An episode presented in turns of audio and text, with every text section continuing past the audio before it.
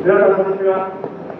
えー、今ご紹介いただきました立憲民主党の県連で代表代行させていただいております、えー、岡山県会議員の高原でございます。えー、後ほどあの今日は津村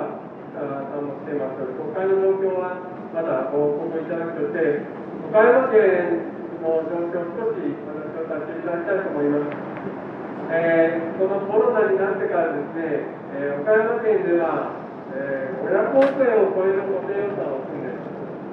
それは例えば医療者に向けての医療金であるとか、それから感染防止対策でいろいろ、まあ、事業者の方に、え、やっていただくお金、そして、え、何より本当にこれだけ自粛自粛のムードの中で、えー、経済も回っていかない、お店にも人が入らない、お店を閉めなきゃいけない、そんな人たちのためのこういうであるとか、さまざまな取り組みを今、岡山県としても、え、しております。ただ、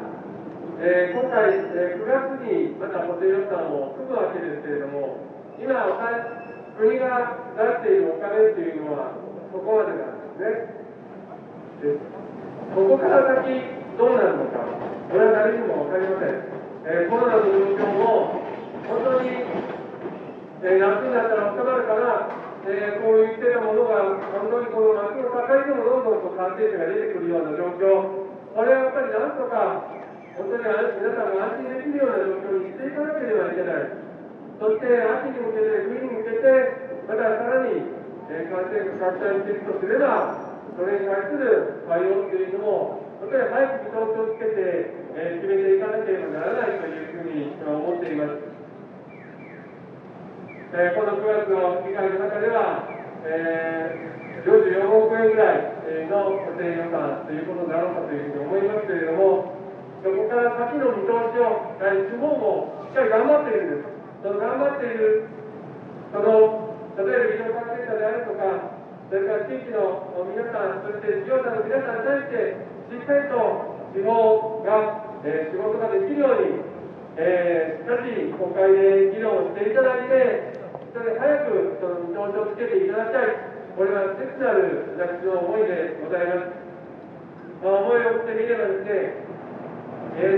ずっとこの間、先ほど大崎さんおっしゃっていましたけれども、この安倍政権がやってきたこと、まあ、今コロナの状況で、それどころではないという感じですけれども、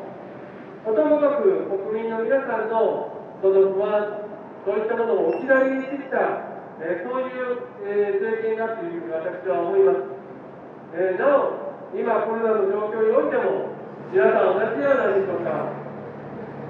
政治というのはやはり国民と信頼関係がなければ成り立ちません。しっかりと説明責任を果たす、議論をする、そのことで決めていく、そういう政治がやはり行われるように、私たちも皆さんと一緒に手を携えて頑張ってもらいたい、えー、そういう思いでございます。ぜひ、今回は皆さん、その声を皆さんと一緒に大きくえー、これからも上げ続けてまいりましょう。えー、私はじゃあ以上でございます。共に頑張ってまいりましょう。ました。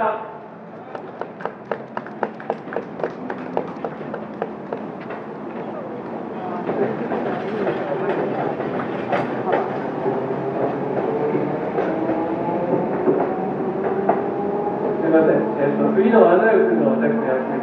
るので、え、それでは、えー、国民党から